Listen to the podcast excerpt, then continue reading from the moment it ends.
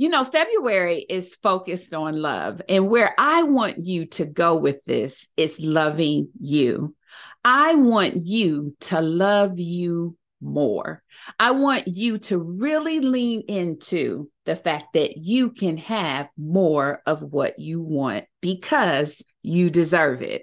And I want to invite you. This is my special invitation to you to visit the I'm the good thing.com website and check out this live series that I did that is really focused on the things that we should stop doing so that we can have the more that we desire. It's nine things that I identified that are likely holding you back from really getting the more that you want. So visit the website today and check out that live series. And when you do, be sure to hit me up and let me know what your huge takeaways are. Well, welcome to I'm the Good Thing, the podcast. This is the place where we unpack life wisdom. We pray, we affirm, and most of all, we discover our true beauty, our worth, and our power. I'm Denise Taylor, and I am all about helping women build a life that they love. And that begins with us believing everything good about who God created us to be. Now, this is the place where we get energized in a God kind of way as we see ourselves the way that God sees us. And let me tell you, sis, you are good. Our life wisdom for today is this the principalities of this world will try to prevent you from pursuing your purpose. That's the real fight. What God created you to do is important. Now, when we hear principalities, that sounds like a big word. That just means that there is something opposing you. There is something opposing you accomplishing the things that God wants to do through you. Now, I say a lot on my other podcasts, we have to embrace our power. And I say that because God said in his word that he did not give us a spirit of fear, but he gave us power. And when we embrace our power, we can do it. We can face everything that's coming to oppose what God wants to do through us. But here's what I want you to remember I don't want you to focus on the opposition. Your job is not to fight the enemy. That victory has already been won. Your job is to believe God and to surrender with what he wants to do through you. The incredible thing is this God created each of us with purpose. Every single one of us has purpose. And when we lean into that purpose, we get to unlock satisfaction and fulfillment that is in direct correlation to who we are.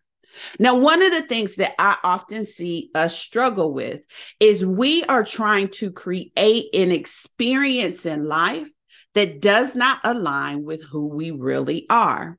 But the purpose that God created you for, it fits the real you. The success that you will experience will fit the real you and not who you pretend to be. You see, what's mind blowing to me is that God, as big as He is, thinks about us and wants to partner with us. So think about it this way when we send ambassadors to other countries, they represent the interest of our country. Well, for us, we are ambassadors for Christ here on earth. So we represent the interests of his nation.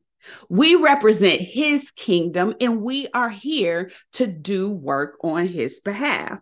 This is why we have to begin to really understand that our life matters, that we matter, and that the work we're doing matters as well.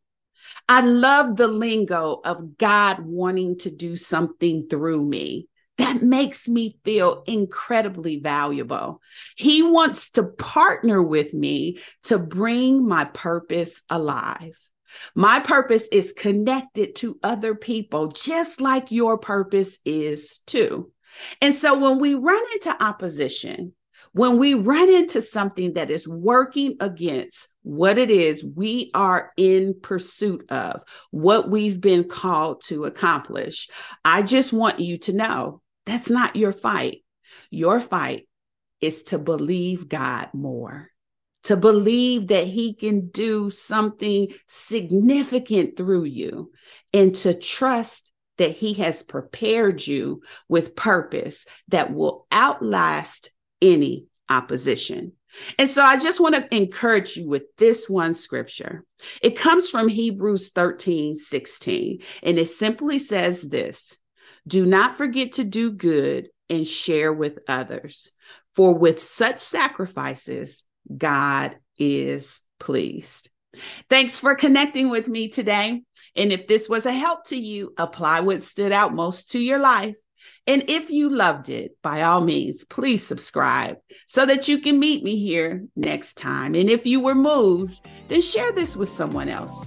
Keep seeing yourself the way God sees you. After all, you are the good thing. And visit my website, imthegoodthing.com, for all sorts of good stuff. And I'll see you next time.